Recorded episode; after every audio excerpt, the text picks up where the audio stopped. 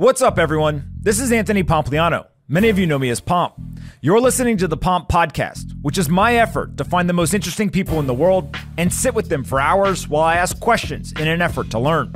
So it would mean the world to me if you would subscribe to the show on your favorite audio platform, watch episodes on YouTube, and tell your friends and family about the podcast. My goal is to help millions learn from the world's most interesting people. So let's get into today's episode. Danny Masters is a Bitcoin pioneer and the executive chairman of CoinShares. In this conversation, we talk about what's happened over the last 2 years, how much of it was due to the macro environment, what Danny is thinking about over the next 18 to 24 months, how important the Federal Reserve is to Bitcoin and cryptocurrencies, and then we go deep on CoinShares, a publicly traded asset management firm focused on the Bitcoin and cryptocurrency industry. We talk about their principal investing, their asset management products, and much, much more. Danny, at the very end, saves a surprise for everyone. He quite literally takes off his shirt and shows a brand new thing that he's been waiting to reveal publicly. I always enjoy talking to Danny, and I learn something new every time. This conversation was no different. Here is my conversation with Danny Masters. Anthony Pompliano runs Pomp Investments. All views of him and the guests on his podcast are solely their opinions and do not reflect the opinions of Pomp Investments. You should not treat any opinion expressed by Pomp or his guests as a specific inducement to make a particular investment or follow a particular strategy, but only as an expression of his personal opinion. This podcast is for informational purposes only. This episode is brought to you by Auradine. They are a brand new startup led by a number of Silicon Valley legends who just raised $81 million to build the future of internet infrastructure. You're probably wondering what that means, so let me explain. There are numerous new disruptive technologies that are being adopted simultaneously, from blockchain to artificial intelligence to zero-knowledge technologies. In order to ensure that these technologies thrive in this new world, we need new infrastructure, and that is where Auradine comes in. They just launched their first product line called Teraflux, which is a Bitcoin miner powered by the world's first 4-nanometer silicon chip technology. These air-cooled, single-phase and dual-phase immersion cooling miners have unrivaled speed and efficiency. They have superior uptime, and they leverage a brand new innovation called EnergyTune that allows miners to dynamically adjust the energy consumption and Bitcoin hash rate based on demand response needs of the electrical grids.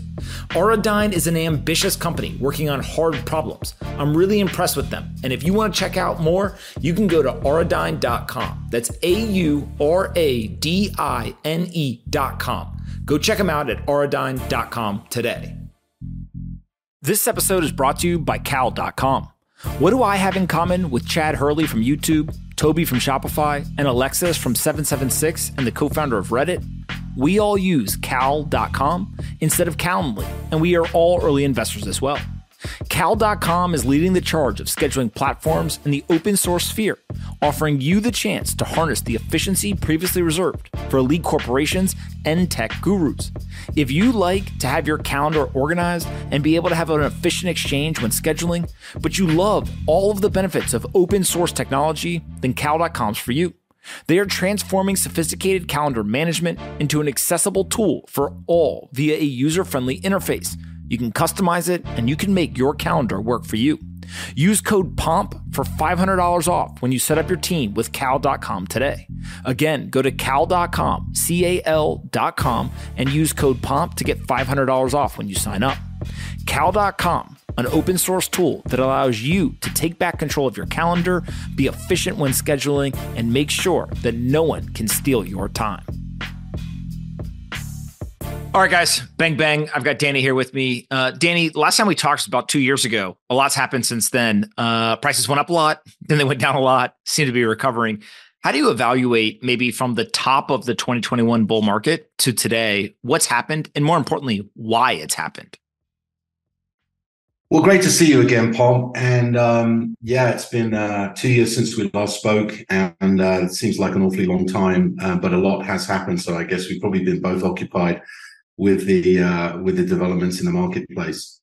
Like me, you've been through multiple crypto cycles. Believe it or not, this is my 11th year in the crypto industry. And, you know, the industry has changed, you know, in a dramatic way over that period of time.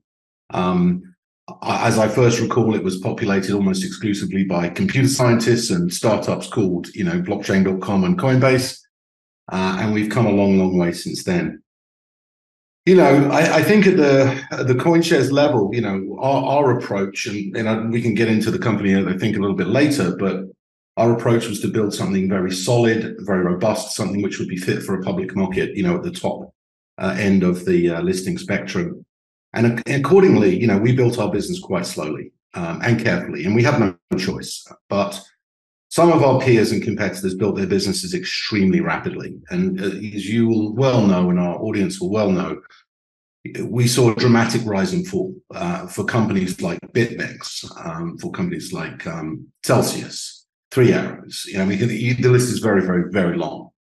And those companies were both, you know, very fortunate to grow as rapidly as they did.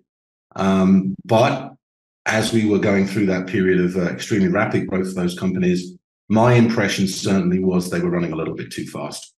And I don't think the governance was there. I don't think the risk management was there. I heard some extraordinary stories about, you know, people extending credit that no one in their right mind would extend. All looks great in a bull market. But then, you know, you have the inevitable unwinding. And I actually posted something on my LinkedIn at the bottom of the market, pretty much as soon as SPF was arrested. And that was, you know, the low in psychology. It was everybody was not just forced liquidated that was liquidated. Then there was a sort of a delayed reaction where it wasn't you going bust, it was your counterparty going bust that made you go bust. And the sentiment just became maximum negative. And, you know, that was the low of the move, 16K or something like that, basis Bitcoin. I have seen this multiple times, you know, in my career on Wall Street, where there's been a cycle, and it happened in oil, it happened in natural gas, it happened in copper, and the similarities were incredible. There was always, you know, the big market-leading company. It would have been Kanematsu in copper, it would have been Metallgesellschaft in energy, it would have been Enron in natural gas, it would have been Brian Hunter in Amaranth in the natural gas hedge fund business. Very big dominant company, you know, read FTX for that and maybe a couple of others. There was a poster child spokesman for that company, all the names that we now know in infamy.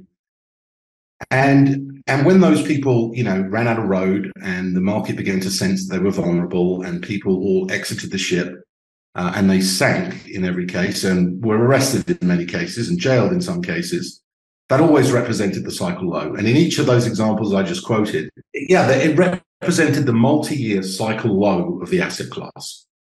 So, you know, going back to, you know, the SPF collapse, we were talking 16K Bitcoin, that was the wrong price. Given everything, it was the wrong price.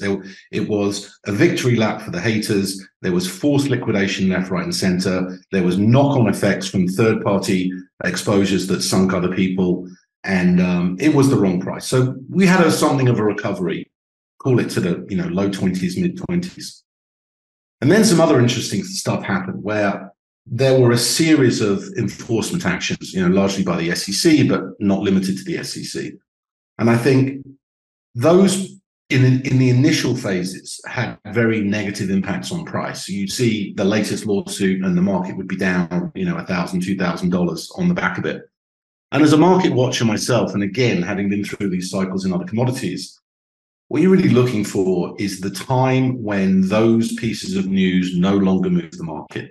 And the market then sort of becomes immune and impervious to that kind of news. And you need to see that because in any investment, you really need to know, you know, where the bottom is. You know, it might be a silty bottom, but somewhere roughly where the bottom is. And when that kind of news can be absorbed without a market impact, you know that there's a little bit of a foundation there. So, you know, now we're in the mid-20s and, you know, we don't really have much of a catalyst. I think it was very instructive to look at a lot of private company stocks, not just ours, but many, many others. As interest rates, you know, got very high to the 5%, 6%, 7%, depending on which country you're talking about, the valuations and the multiples of all these private companies collapsed, and you know, in many cases haven't significantly recovered. And I think, you know, Bitcoin is one of those kind of risk-on assets, probably arguably the most risk-on asset, and therefore, while we were sitting at 25, you know, having been too low at 19, we're sort of battling this headwind of really high interest rates and lack of speculative capital and liquidity, shrinking and shrinking and shrinking, not just in the macro environment, but in the crypto environment as well. And that was true of counterparties going out of business. It was true of credit lines that people were offering and could receive, and so on. And then all of a sudden, following July, July was kind of, crept up to near 30. Following that, two things start to happen. You started to see a little bit of a chink initially in the energy price, which took some of the heat out of inflation because the Russia-Ukraine spike started to kind of wear off. Then you sort of saw a little bit of backing up in inflation as well, and all of a sudden we're not sitting here thinking rates are going to God knows what number. We're thinking actually the worst might be over. That's good for another little bump. You still don't really have a catalyst at that point, okay? You're just kind of trying to avoid the bullets, as it were. And the catalyst was really, I think, let's call it broadly institutional interest in crypto, something that we've been after for a long time. You had a confluence of a number of events. We've got some forward progress in regulation in Europe through the MiCA legislation, makes some sense. Switzerland's still a very solid jurisdiction. The UK is a little bit sort of negative generally with crypto, but trying to make steps to go forward. In fact, if you listen to the politicians, it sounds a lot better than it actually is when you talk to the regulator, but moving in the right direction. And so that started to look a little bit better. Rates start to look a little bit softer. And then we have some tangible input, the BlackRock ETF. And I think that was, that was the catalyst to really move this. And what it's saying is, okay, we've kind of exited all the bad actors. We've put at least the seeds of a regulatory framework in Europe in place and outside of America. And that's a base on which you can build. And I think that is a legitimate catalyst. I think the impact of that kind of thing, people need to understand that where BlackRock has a product, BlackRock has $3 trillion of assets that they can deploy, their clients can make a 10 basis point allocation to Bitcoin. That's a huge number. And those clients probably wouldn't buy something outside of that environment because, they deal with the biggest and the best clients in the world. So that I think is where we are. And that I think now continues because, another thing I learned about markets over a long period of time is when there is an event horizon, and the event horizon in this case is the approval of such an ETF, the market tends to move into that vacuum while it's happening. That's why I'm not really in a hurry for a judgment. I kind of like to see this drag on all next year would be just fine, because I think the anticipation of that is a positive. And also, we're seeing for the first time, I would say, institutional interest to be involved in the marketplace from really quality companies who may want us to white label products, may want to buy our products. For the first time, we're seeing, and it almost seems to me like, these institutions are going, right, we had a big backup in price, we had a big clean out of bad actors, we've got some regulatory framework which we can kind of hang our hat on, we've clearly got the client demand, Larry Fink will tell you that directly, and so we're going to try and get involved. And hey, this is what you and I have been sitting around waiting for many years, and I truly believe that is happening as we speak. How impactful, if we kind of look forward maybe the next 2 to 3, 5 years, how impactful can this be? And I'll give you kind of a couple of things I've been thinking about. I don't yet have kind of a strong opinion about, right? One is, if somebody wanted Bitcoin badly enough, they probably went and figured out a way to get it, is one argument. Yep. A second one is, even if the ETFs gathered $50 billion in assets, it's an yep. $850, $900 billion asset. And so how much could you really, it's not like it's going to triple overnight. Another argument is, no, this is the signal that everyone gets in, right? Every asset manager, nation states, kind of it is, this time is different. And there's the breakout of this kind of 4-year cycle and kind of having process. Where do you sit and how are you thinking about this right now? Well, I was around for the creation of the gold ETF in the beginning and to date myself. And you know what the narrative was at the time? It was, okay, this capital is in theory going to come into this space, but the day-to-day trading volumes of gold are actually not large enough to sustain that kind of capital inflow. And you know what happened? The daily trading volumes of gold went through the roof. And you know, when we at CoinShares, and I'm not sure how publicly available this research is, you might have to call James Butterfield, our head of research, and ask him nicely if any viewers are interested. It could be on our website. I'm not absolutely sure. We did a, you know, we lead the industry in terms of providing data on institutional inflows into crypto. And so we have some very granular data on that. And we did a research on our own, and we said, okay, we think we know the price elastic response to inflows to the price of Bitcoin. We can correlate that back over time. Half our marketing and research team, by the way, came from the gold business, funny enough, because we hired them from Wisdom Tree, actually, to come to the crypto industry. And so they're very familiar with that whole development back in the gold ETF beginnings. And so, you know, we modeled what we reasonably thought the inflows would be. So you multiply the inflows by the price elastic response, and you end up with a price. And that price, I think, came out to between $115,000 and $140,000. Now, I have never in my entire crypto career been the guy saying the moon and 500K and, you know, all that kind of rubbish. But this is just math, right? This is just like a reasonable assumption for these kind of inflows moves it that way. Now, what's the causality there? You can't just say that the creation of a gold ETF and the inflow of institutional clients who wouldn't have otherwise invested in gold was the only factor, because once they start doing it, the retail starts doing it as well. So I do think that it will be, you know, maybe the type of people you mentioned in your first comment, those who figured out how to do it first. It's probably where we are right now. Second, you know, you get the actual announcement. There's maybe a little profit taking. Usually the rumor, buy the rumor, sell the fact thing is a good strategy to trade. And after that, you're sitting there waiting for inflows to come into the actual ETF. And I think that will be a real driver. Happened also in the silver ETF, which came after the gold ETF. And Barclays, who used to own the silver ETF before they had the problems in 2008 and had to sell it to BlackRock, used to publish a very useful spreadsheet showing you how much silver had been accumulated into the ETF week by week by week.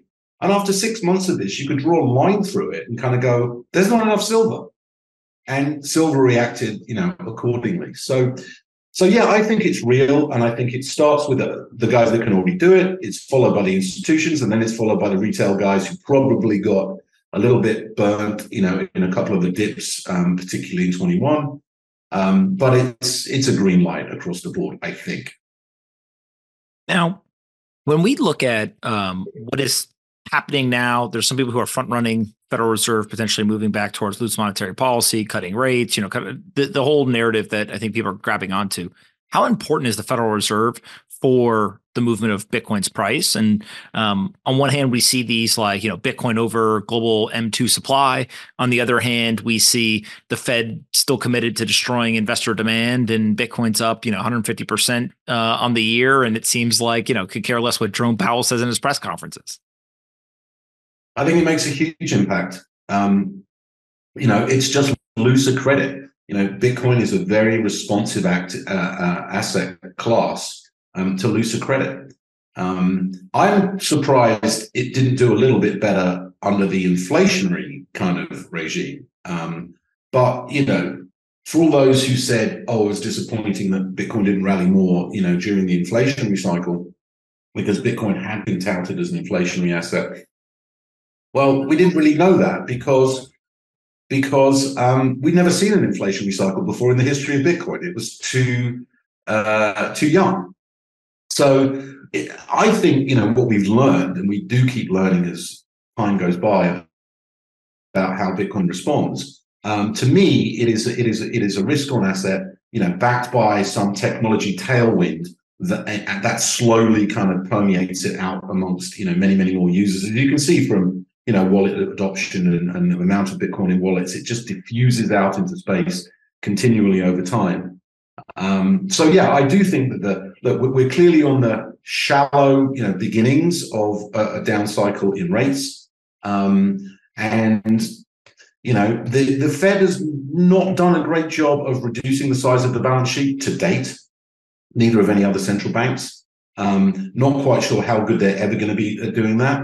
And you know, as cycles happen, maybe we'll do some more money printing at some point in time. So I think there's, you know, a modest tailwind, all other things being equal. And as, you know, as we see failure to reduce the balance sheets and arguably in some extraneous circumstance, more money printing, it seems to be unavoidable over time. It's politically unavoidable. Then, you know, we ratchet higher still. So, you know, look, this is not a crazy bull market like it's going to be up $10,000 in a day as it has been, you know, from time to time in the past. I think it's a really broad-based or potentially broad-based and very solid rally that could go on for some time. Now, CoinShares, I think, is very interesting business because you basically have exposure to different parts of the market, right? You know, I've seen reports that say, hey, look at their principal investing. They're fantastic investors. There's others that say, wow, this asset management business is going to do really well as prices go up. There's even been some coverage, I think, from some of the research analysts that are like, CoinShares benefits when ETH goes to proof of stake, right? There's just kind of all kinds of different things being written or covered about the business. How do you think about CoinShares? And like when you think of, okay, this is a business we have today, how do you describe it to people? Yeah.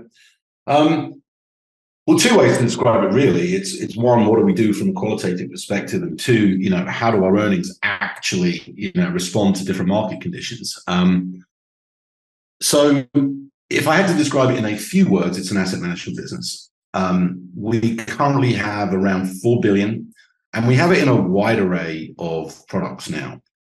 We have our legacy XBT Provider products in Sweden, which are incredibly popular from the day they listed.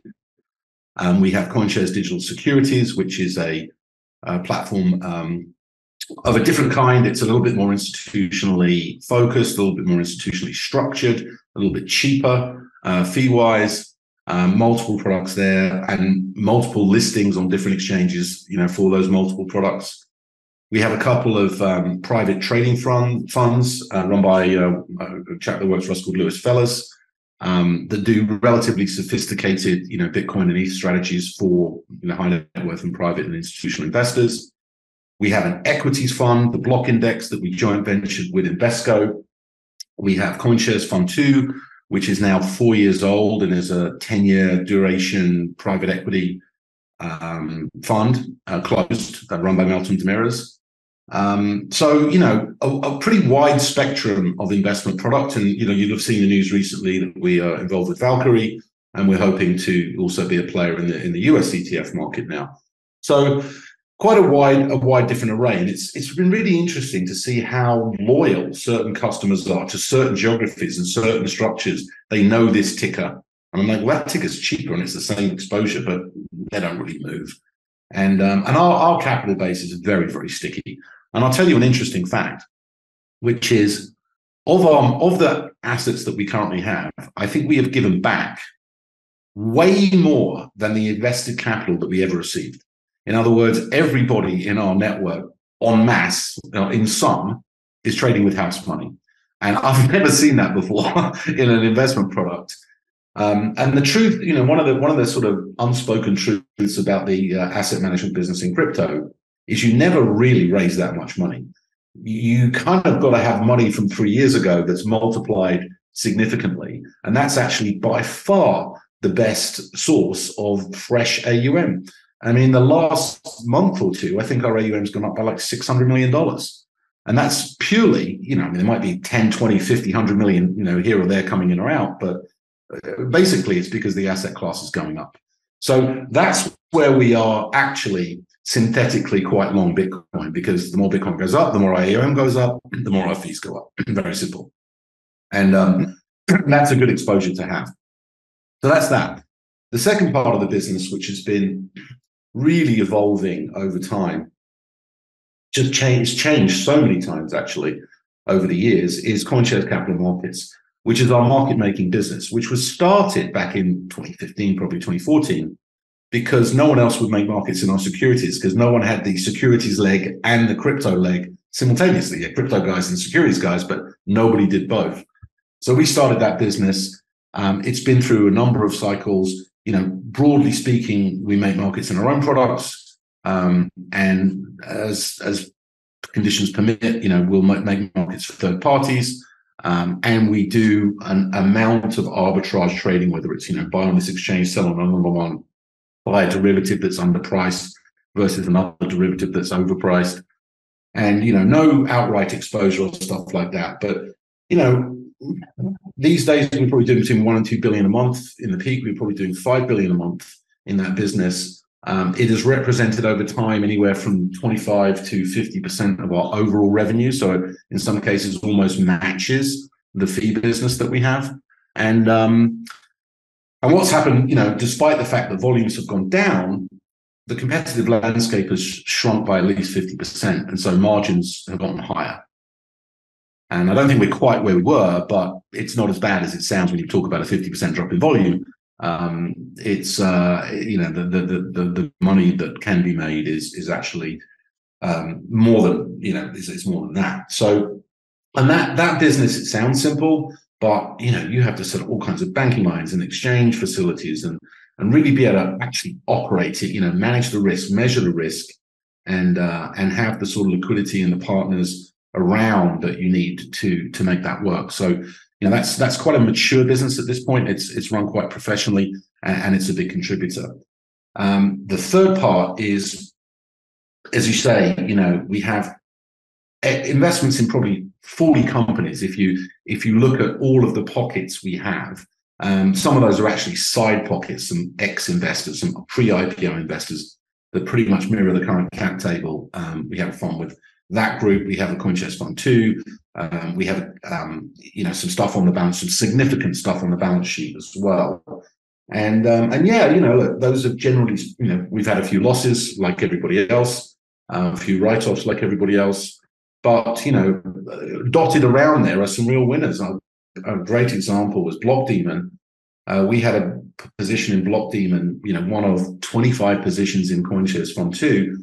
And we managed to return all of the invested capital to the investors by selling a piece of that position when, in 2021, which was obviously a wise thing to do in retrospect.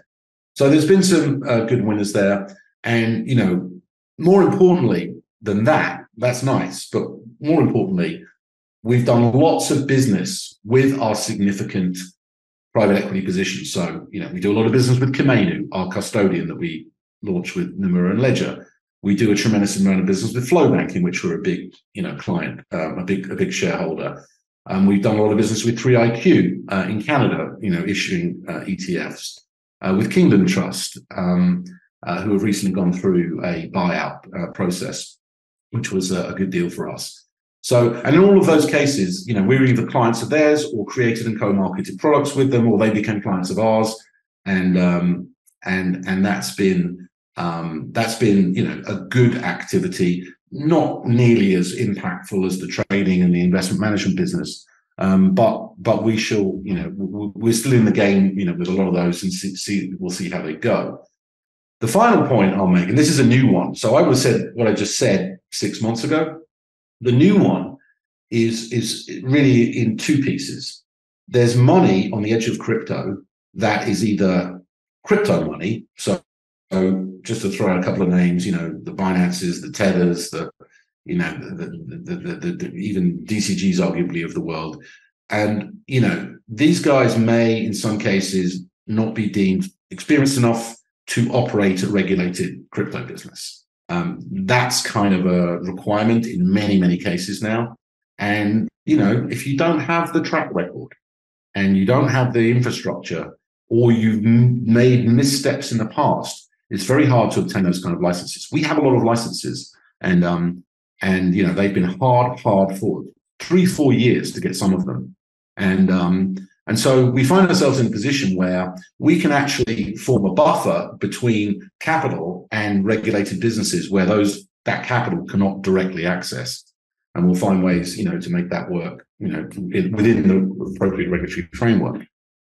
The second thing that's going on is there is a cohort of asset managers who can't make it pay because, believe it or not, and I've seen some examples of this, you can have a few $100 million in a crypto asset management business and still not be able to make it pay because of, relatively low fees and relatively high regulatory costs and staffing costs.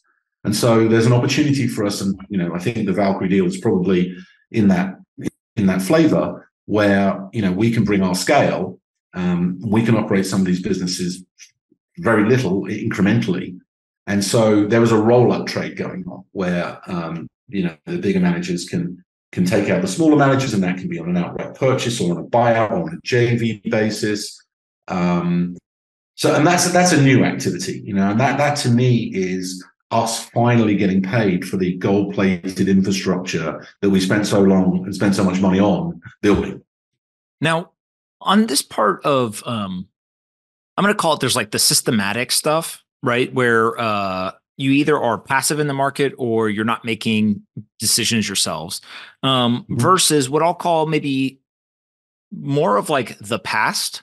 In terms of understanding macro, understanding markets, making private investments. How much of crypto is different maybe than, let's say, in the traditional financial system where, you know, people see everyone from the Citadels all the way to the 0.72s to, you know, even Dalio and Bridgewater. Like a lot of these folks, I think, have really driven home this idea that like the machines are making the decisions. We don't seem to see that much of it. Obviously, market making maybe is a little bit different than some of the private investments, and maybe there's like the two extremes. But how do you think about like human intervention versus machine, software, AI, and like this rise of the machines are smarter than the humans? Something that's been a growing trend throughout my entire career. You know, when I started, it was 100% humans, and that is definitely not the case anymore. In the company that predated CoinShares, the commodity fund that me and a couple of my partners ran, we actually ran both strategies. We had a purely quant strategy and we had a purely discretionary strategy. And I ran the discretionary strategy and one of my partners ran the quant strategy. And I have to say, I think they were very complementary, but the style could not be more different. It's an entirely different activity. So, you know, I don't think there's even in the companies you just mentioned, the D Shores, the Citadels, the all these, you know, the Millenniums of the world, you will find actually, if you go below the surface, that both of those styles still exist. The difference, and when it gets a little bit, let's say, what's the word? Camouflaged, is in execution, you almost need an algorithm these days. Like in my day, you pick up the phone and say, you know, buy 1,000 lots of crude oil, and then someone would scream onto the floor that you buy 1,000 lots of crude oil. Nobody does that anymore. So, and the reason you need algos is that there are so many other algos that as soon as you put in an offer, someone's going to be ahead of your offer, and they're going to game you. So you shouldn't really be confused that in a way you might have a Stan Druckenmiller sitting there going, you know, I want to buy, you know, 100 million for 10 years, but he's not going to pick up the phone to the Chicago Merc and say those words. He's going to give that to Goldman or whomsoever, and they're going to run a smart algo that's going to do that. And that it's just a cat and mouse game. You know, I don't think there's any intellectual input into that. We run a ton of algos in CoinShares to do exactly that. You know, if we get lifted on a market making offer somehow, there'll be some algo running on how you're going to get that, you know, that position back again. Those algos are written by humans, by the way, not an AI, at least not yet. So in a way, you know, you're just really codifying what you would do if you were sitting there. And you could do it that fast, which you can't. But a lot of the, you know, our quants will sit around and they will write those algos, but the logic behind those algos, you know, would be no different to what a good discretionary trader would be doing and executing an order. So it's really, what's your strategy? Is it a discretionary strategy? There's a place for that. Is it a quant strategy? There's a place for that. But pretty much either way, you're executing with an algo. What are you most excited about thematically in crypto? So not like products, not CoinShares, you know, in terms of business lines, but are there certain themes or areas of the market that you feel like are either under, you know, scrutinized at the moment and will be bigger than people think, or maybe even areas that everyone's talking about that you're less excited about and think could be overhyped? I think the most interesting observation, Pomp, has I never really understood how there was room for the proliferation of different crypto assets that occurred. You know, for quite some time, I was active in crypto when there was only Bitcoin, and then I think there might have been Litecoin, and then I think there might have been Ethereum. But it seemed like a long time to get to like three cryptos, and we somehow went from 3 to 20,000 in a very short period of time. And what I realized finally was crypto is you know very low hurdle of entry, very high hurdle of success. And it's been, you know, it's been frustrating that, you know, I've been involved with the Tezos Foundation for some time now. Tezos is a great blockchain. It's a very secure, very sophisticated blockchain. It's one of, you know, in my view, probably the top five in terms of its functionality. But it is very, very tough to unseat Bitcoin as a store of value and Ethereum as a utility at this point. And there are some other promising, you know, candidates for sure, but it just seems that, you know, the longer time goes on, the more the infrastructure built around the legacy, old legacy coins becomes more of a factor for their longer term survival. And that makes sense in a way, because as we know, improvement protocols are there so that the community can improve the network on which they're working. And if they're getting an idea from the Near protocol or the Avalanche protocol, why not, you know, if it's a good one, bake it into, you know, into Ethereum. So what I think I'm learning here is that I wasn't sure how this would all unwind, but it does seem to me that, you know, there will be some sort of Darwinian extinction of a large number of cryptos. And unfortunately, a lot of those cryptos are the ones that, you know, the uninformed retail investors might have piled into in 2020 and 2021. You know, some of them shocking in terms of performance, in 95% declines and stuff like that. And I think a lot of those things are walking dead. You know, I think we may be now reverting to, you know, a very limited number of meaningful crypto networks. And, you know, I think we just need to sort of circle in around those and kind of forget about a lot of this other stuff. And that, you know, that kind of evolution doesn't happen in normal financial markets. In normal financial markets, things are built behind a wall to last very robustly, very inertly, very featureless, and they'll be there for 20 years. Like my HSBC bank account is pretty much the same as it was 20 years ago. That's not the way crypto works. And so we had to find another creation-extinction mechanism, and I think that's what we've been seeing. So this may sound boring, but I'm most excited about Bitcoin and Ethereum for those reasons. I think that majority of the market probably feels exactly the same way. Another question I have is, you've been doing this for 10, 11 years now. When you first did it, you've told me a lot of your peers were kind of looked at you like, hey, Danny, you okay? what are you doing? A decade later, have they capitulated? What are some of your peers doing? What are they saying behind closed doors? I think and I'm talking about my peers outside of, you know, my financial market peers, okay, not my, you know, not my inside crypto kind of peers, but you know, they're a cycle or two behind me. You know, they'll get there when, you know, you come to realize that, you know, there's a particular kind of heartbeat to crypto that is more volatile than other asset classes. And, you know, just because you lost 40% on your last purchase, and might have been ill-disciplined in how to deal with that potentially, you will learn. And you know, I felt like, you know, post-2021, there a lot of my kind of outside crypto network kind of gave up on it. It was like, oh, you know, that's done, you know, that's over. And now, all of a sudden, like, my doctor called me up and was like talking to me about, do I like Bitcoin more than Ethereum? But how do I, you know, get involved, you know, in this current marketplace? And I want to hold my own keys so I don't have exchange risk. And so they're coming back now, no doubt about that. And it's always when my phone's ringing with those kind of people that, you know, you realize you're in a different cycle.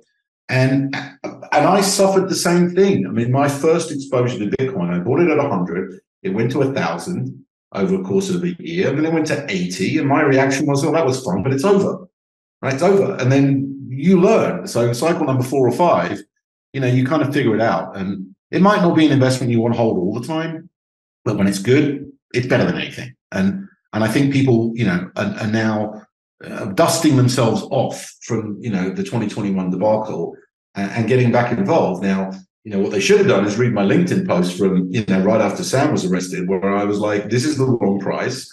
Yeah. So another guy that sort of blew up the world, and you know, it's like 7 out, as they say on the craps table. But you know, this is coming back, and I just think this is going to be a feature of crypto forever. And maybe one day we'll reach a point where nobody is a naysayer, nobody thinks it's worthless, nobody says it's backed by nothing and therefore is useless and it's, you know, just a hotbed of criminal activity. Once you do not hear that anymore, we may well have reached the terminal price, but those voices are still pretty loud. And that's what makes me, you know, optimistic for the future. Now, my last question is, if we had talked 5 years ago, maybe, definitely, you know, further back than that, and somebody said to me, hey, you know, who is Danny? Most of the description of your career would have been in the traditional financial world, if not all of it. Yep. When your career is done, when you decide, hey, I've had enough, are you going to be known as a crypto investor or as a traditional markets investor? And do you see pros or cons of either one of those? Well, I'm gonna reveal something to you tonight, Pomp, and we'll see what you want to do with it. But so in July of this year, I turned 60, and I feel like I'm very, you know, young in body and young in mind, but the math is the math, okay? And I want to say it's like when you renovate your house. I went to a clinic for 2 weeks, and I had every test known to man and every therapy known to man. I had a nagging shoulder injury for a long time. You know, I had all kinds of stuff done. I may or may not have had a little bit of face work done. We don't need to publish that too much, but I just wanted to sort of go, okay, this has been the family house we've been living in, and we want to live in it for a little bit longer. So that's what we're going to do. And one of the things on my list was something that I promised Jean-Marie, our CEO, and my good friend. We made some promises to each other back in 2014, and one of them was if Bitcoin ever got to $1,000, I would have a Bitcoin tattoo. And many years later, so that must have been 9 years later, I delivered on the promise. And part of the thought process, because I'm not a tattoo guy, as you can imagine, but part of the thought process was I wanted a kind of a memorial to Bitcoin and what it's done for me. But that wasn't enough. You know, when I thought it through, I thought that wasn't really enough. And what I thought was, you know, this is something I want to do for what Bitcoin is going to do for me and for the world going forward. And that was a really conscious choice. Okay. I'll show it to you if you want. Yes.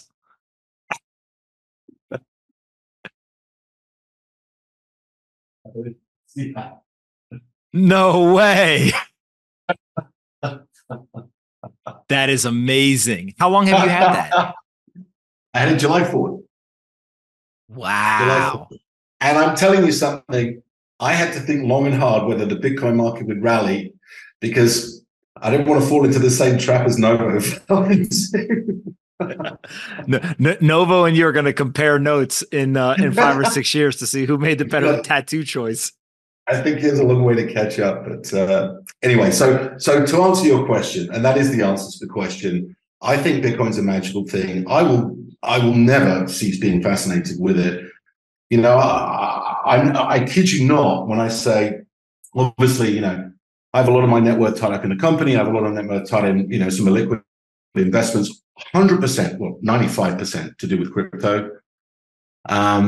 And I can never get it right. I can never get liquidity at a good price in my stock to get me cash to buy Bitcoin, because by the time Bitcoin's up, you know, it's a chicken and egg. But if at any point in time, you know, I do get meaningful liquidity for my rather large position in CoinShares, I am seriously thinking about just becoming, you know, I'm doing, you know, the ultimate thing. You know, we know it's a store of value, we know it's a medium of exchange, but is it a unit of account? I want to make it a unit of account. I want to, and I know there are some people that already do that, more the maxis than the normal guys. But I actually want to do that because I really do believe in it, and that's as much as believing in Bitcoin as disbelieving fiat. But I plan to do that ultimately. That's a fantastic answer. I did not expect that. So that may be one of the best answers we've ever had. Danny, where can we send people to find you on the internet or learn more about CoinShares if they're intrigued by what you guys are building and want to learn more? Sure. Well, DM at coinshares.com or Danny L. Masters, all letters, on Twitter.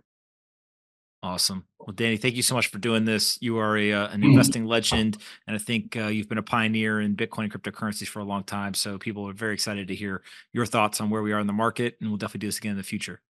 Awesome, my friend. Keep well. I look forward to seeing you in the next time. Hopefully you have this discussion at a big high price.